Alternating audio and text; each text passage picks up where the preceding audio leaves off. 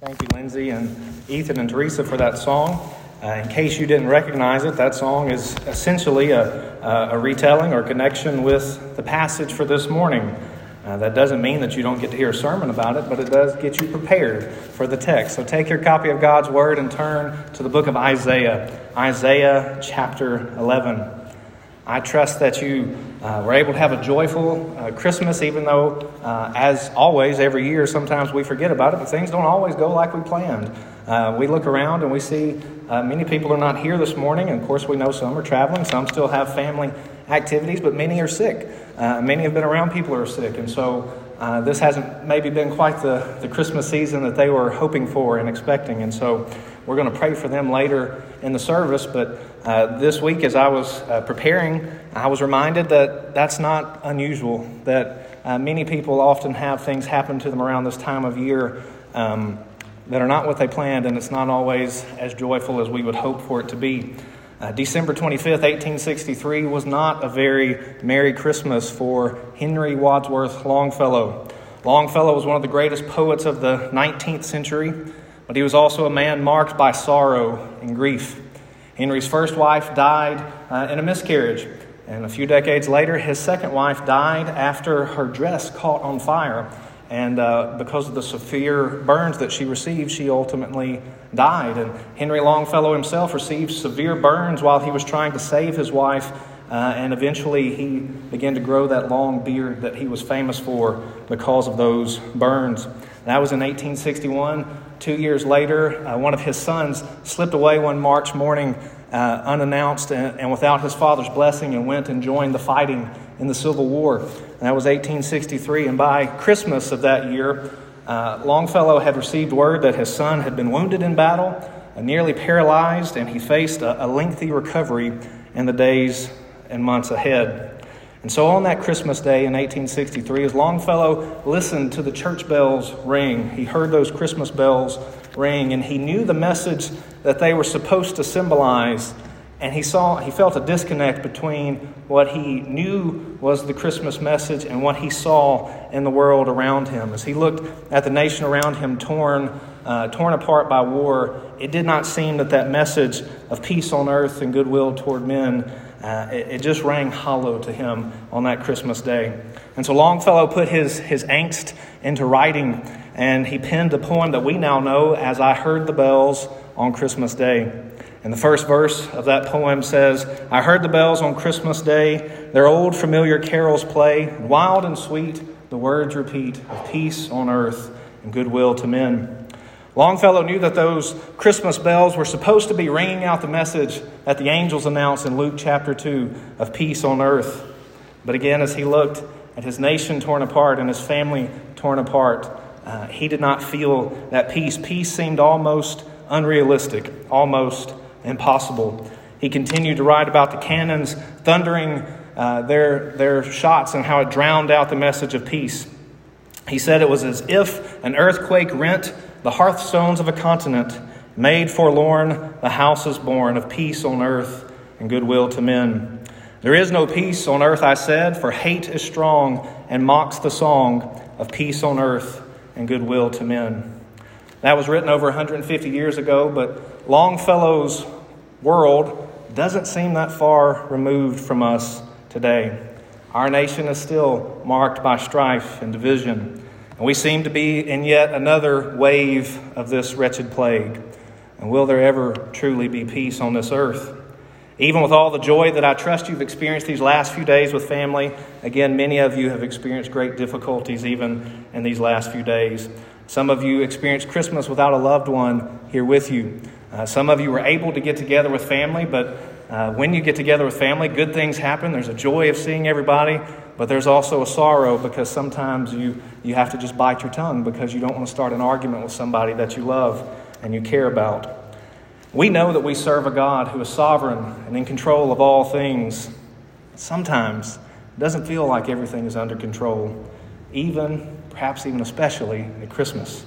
So this morning, I pray that we will be encouraged as we learn more about our Prince of Peace, as we behold our King who reigns. So if you found your place in God's Word in the book of Isaiah, chapter 11. We're going to read the first nine verses. So if you're able and willing, would you stand uh, for the reading of God's word?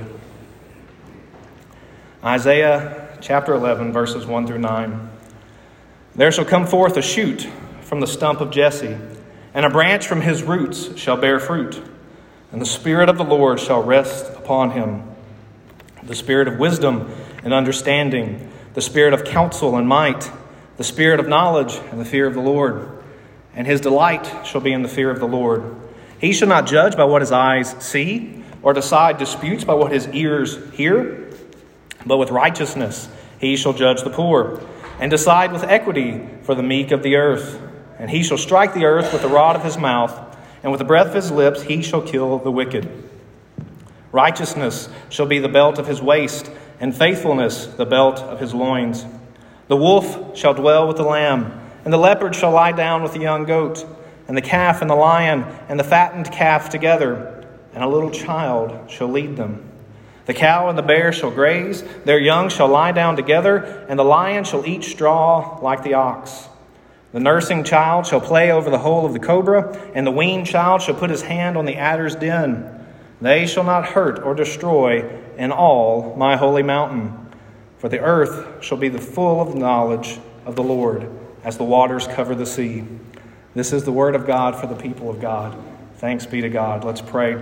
God in heaven, we come to you now uh, hearing your word. We've received your word, Lord. We pray you would help us to submit to it. Lord, we pray that you would help us to set aside all distractions and that we would uh, be able to, to hear the message you would have for us today, Lord. Bring conviction where we need conviction and comfort where we need comfort. And Lord, would you make us more righteous, more faithful uh, to be like your King, King Jesus. We uh, consecrate this time for your glory. It's in Christ's name we pray. Amen and you may be seated. I trust that most, if not all of us, would, would agree. We would say Jesus is king, but sometimes we wonder what does that kingdom look like? What will it look like? How will things be when the Prince of Peace reigns on this earth? Well, this morning I want us to see four characteristics of the king who reigns. We will see the king's origins, the king's spirit, the king's righteousness, and the king's peace. We begin here in verse 1, uh, the king's origins, here in verse 1. Uh, my family and I, we took a, a few moments yesterday and we watched Queen Elizabeth's annual Christmas address. In just a few months, Queen Elizabeth will begin her 70th year on the throne. But you know, she hasn't become one of the world's longest reigning monarchs simply because of her virtue or because of her character. The reason that she is queen is because her father was king and her grandfather was king uh, before him. And so, like most monarchs, Queen Elizabeth was not born in humble origins. She was born uh, in very uh, rich and, and wonderful circumstances. Most monarchs don't have humble origins, they're usually born into the wealthy home of their rich parents. But not so with our king. Our king comes from humble origins. Yes, our king is ruler of the universe. He owns the cattle on a thousand hills. He made all things in the space of six days by the word of his power. But when God became a man, he didn't come like a king, he came like a pauper. Verse 1 tells us of King Jesus' humble origins. It says, There shall come forth a shoot from the stump of Jesse, and a branch from his roots shall bear fruit. Now, already in the book of Isaiah, the, the forest of Israel has been cut down. And then the forest of Judah was cut down. And the forest of Assyria was cut down. And it seems like the hope of God's people has been cut down. But out of that stump of Jesse comes a shoot, a rod, as the old King James says, a tender flower, as Lindsay sang about. A tender flower will spring forth. It looked like the house of David had been destroyed after Assyria conquered Judah. It looked like God's promises had come to nothing. Jesse, as you remember, is the father of King David, but out of Jesse's house comes a new David, an even greater David. In that little town of Bethlehem, O Bethlehem Ephrathah, who are too little to be among the clans of Judah, from you shall come forth for me one who is the ruler in Israel, whose coming forth is from old, from ancient days. Micah chapter 5, The hopes and fears of all the years are met in you, O Bethlehem. Out of that stump of Jesse comes a shoot, and out of what appeared to be death, there comes life and even fruit. This is our King's humble origins, not in the royal palace of Jerusalem, but in the humble stable of Bethlehem. Born in humble circumstances, just like his forerunner, David, in the house of Jesse. So behold, our King. Secondly, we see in verse 2 the King's Spirit. The King's Spirit there in verse 2. You know, no matter how nobly many kings and rulers begin, far too many earthly rulers quickly become consumed. They become dominated by their desire to maintain their power, to keep their wealth, to keep their fame. What about our King? What is he marked by? He's marked by the Spirit of the Lord. Look at verse 2. The Spirit of the Lord shall rest upon him the Spirit of wisdom and understanding, the Spirit of counsel and might, the Spirit of knowledge and the fear of the Lord. Behold, our King. He's marked seven times over by the Spirit of the Lord. Saul, the first king of Israel, had once been marked by the Spirit of the Lord, but there came a day when Saul uh, was no longer marked by the Spirit of the Lord. He was afflicted by a harmful spirit. And as you study the kings of Israel, you see a few times when they're marked by the Spirit of the Lord. But most of the time, those fleshly kings were controlled by fleshly desires. But our king, he has the Spirit of Yahweh, the Spirit of the one true and living God resting upon him.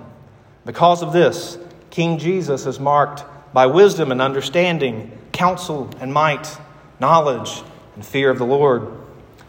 All that Israel lacked can be found in the true Israelite, Jesus Christ.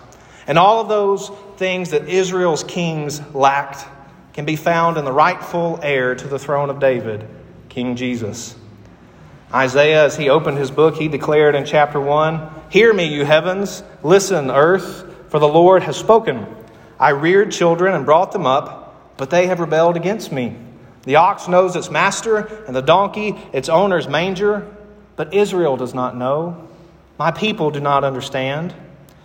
But God, in His goodness and kindness, has sent a king who does know, who does understand, and who rules in righteousness. Look at verses 3 through 5. We see the king's righteousness. Verse 3 says, And his delight shall be in the fear of the Lord. Well, as we come to this last Lord's Day of this year, can you look back over this year and, and, say, My delight has been in the fear of the Lord? My greatest delight this year has been in doing the will of the Lord. Now, I know that's a tough question. I trust that none of us are satisfied with the answer. But by God's grace, we can grow in our delight in the Lord. Because of our King who rules and reigns by His Spirit, we can grow in our fear of the Lord, our love of the Lord, our reverence for the Lord. This King of Isaiah chapter 11, his delight, his joy, his greatest fulfillment is in the fear of the Lord. Jesus said in John chapter 4 verse 34, "My food is to do the will of him who sent me and to accomplish his work."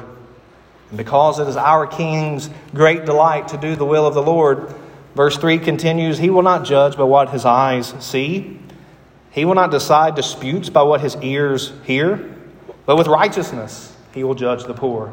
And he will decide with equity for the meek of the earth. What a ruler our king is. You know, one of the greatest uh, tools in any legal system is eyewitness testimony. Someone who has seen with their eyes and heard with their ears. But the only problem with that is that our ears can be wrong, and our eyes can be wrong.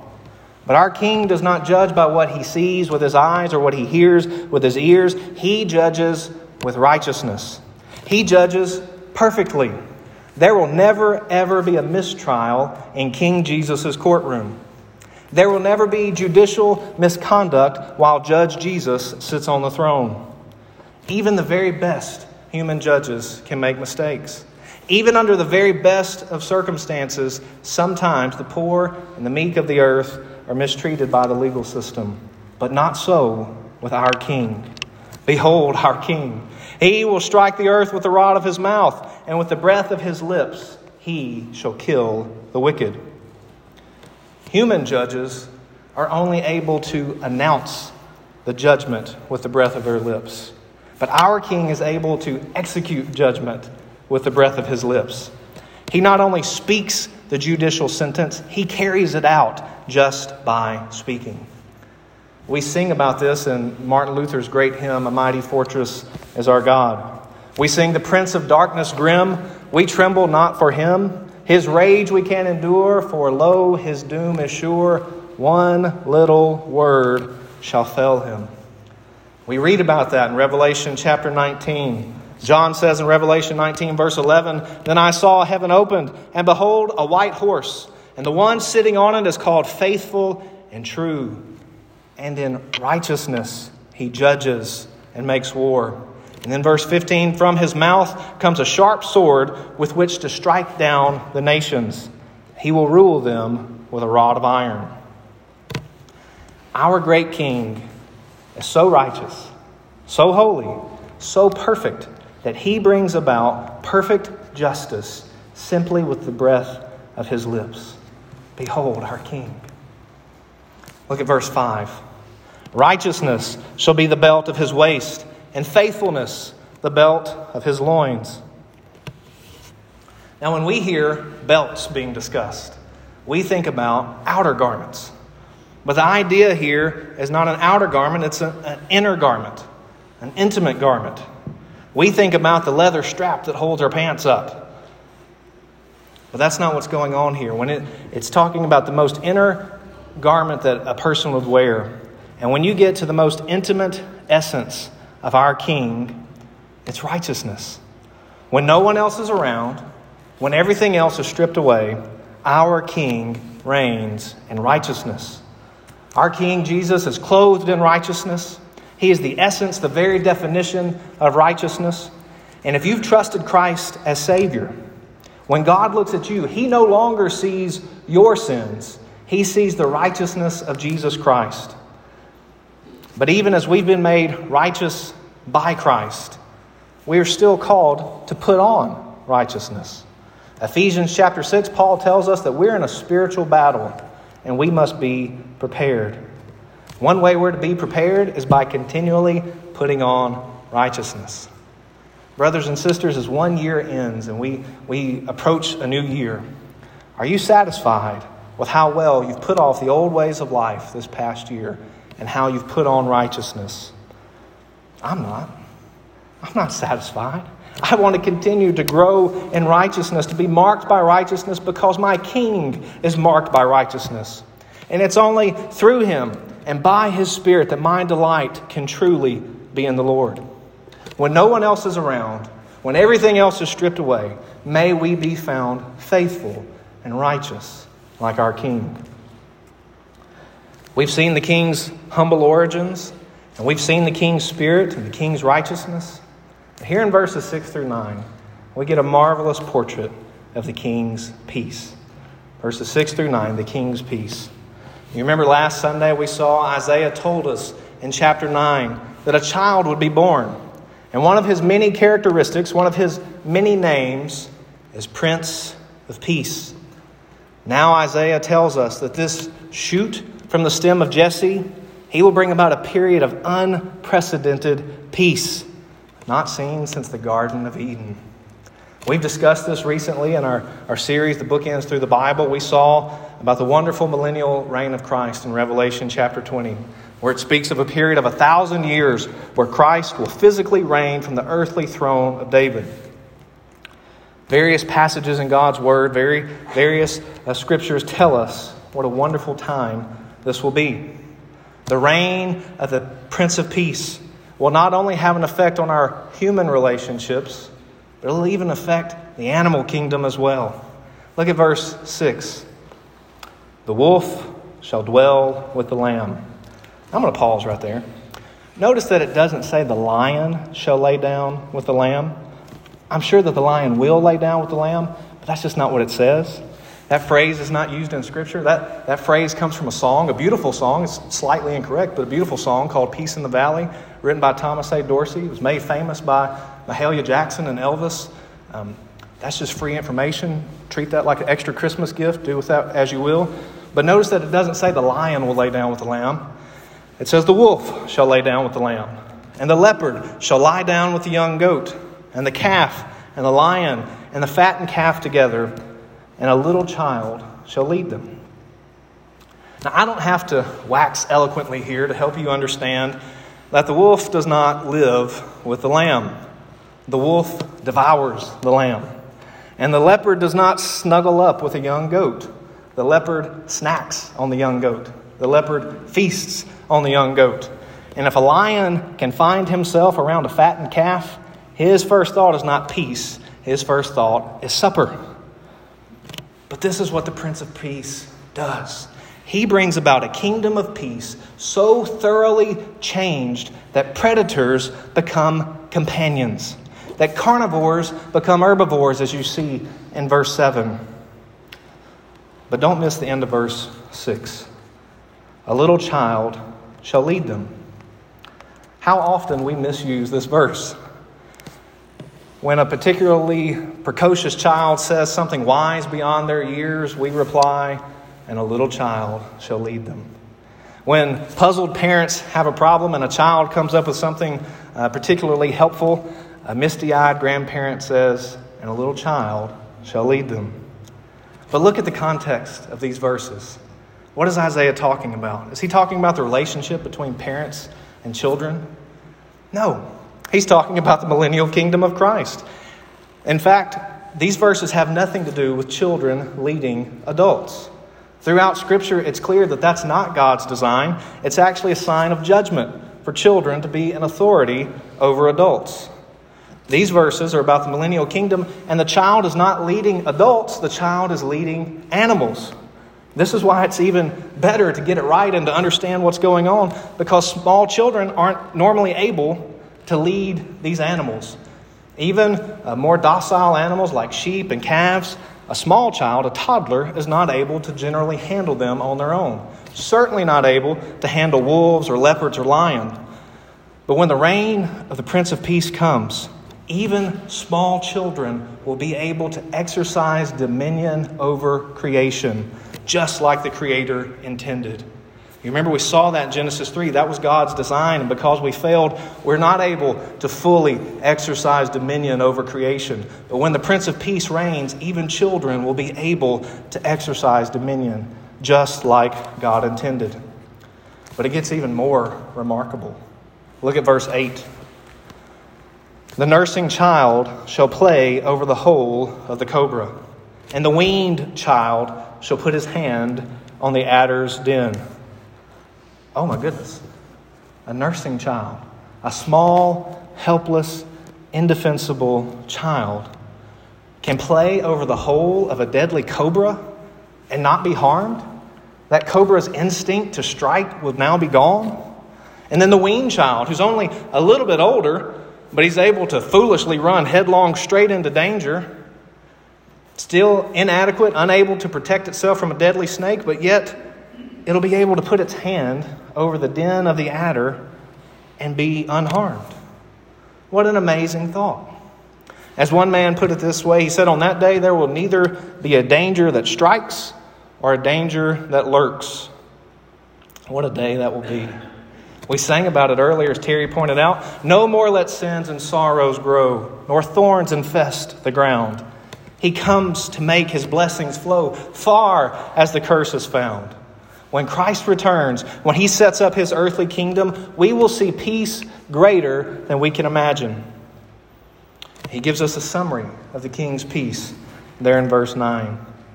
Verse 9, the first half says, They shall not hurt or destroy in all my holy mountain. They will not hurt. They will not commit evil. They won't do the wrong thing. But they also won't destroy. They won't corrupt that which is good. So, positively and negative, negatively, they will not hurt or destroy in all my holy mountain. Throughout Scripture, we see God meeting with his people on a mountain. Over and over again, God meets with his people on a mountain, and then that mountain becomes holy. But on that day, on the last day, the entire earth becomes the Lord's holy mountain. Why is that? For the earth shall be full of the knowledge of the Lord, as the waters cover the sea. Can you imagine that? To know the Lord, not to know about the Lord, but to know the Lord in a saving way, in a meaningful way, in a deep, intimate, personal way.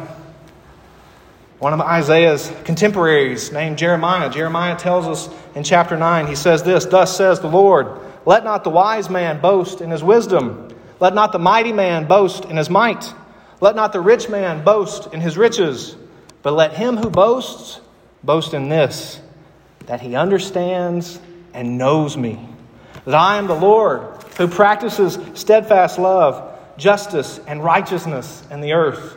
For in these things I delight, declares the Lord. Are you able to boast in the Lord today? That you know Him and understand Him in a saving, meaningful way. I pray that that's true of each of us here today.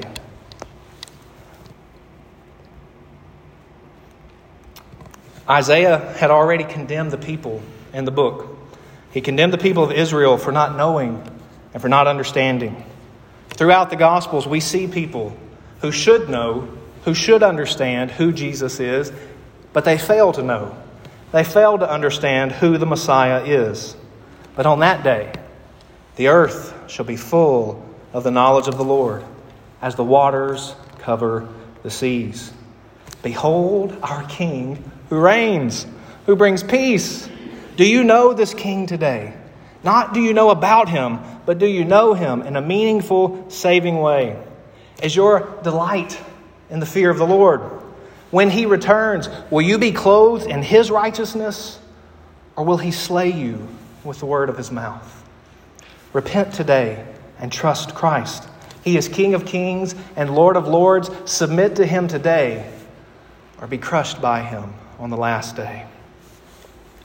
As Henry Longfellow listened to those Christmas bells ring out, as he contemplated this message of peace on earth and goodwill to men, he concluded that he could not see the entirety of the story. Now, I don't know if Longfellow was a believer or not, but he rightly understood that just because things seemed out of control, it didn't mean that they were really, truly out of control. That God was fully sovereign and in control of all things. And so he concluded his poem, that hymn that we know as I heard the bells on Christmas Day, he concluded it this way. Then pealed the bells more loud and deep God is not dead, nor does he sleep.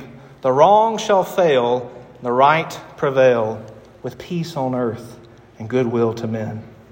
Our King this infant who was born meek and lowly from the line of Jesse, he rules and reigns over all. One day, we will see his physical earthly reign. And because of that, because of his perfection as our king, will you gladly serve him today? Let's go to our God in prayer.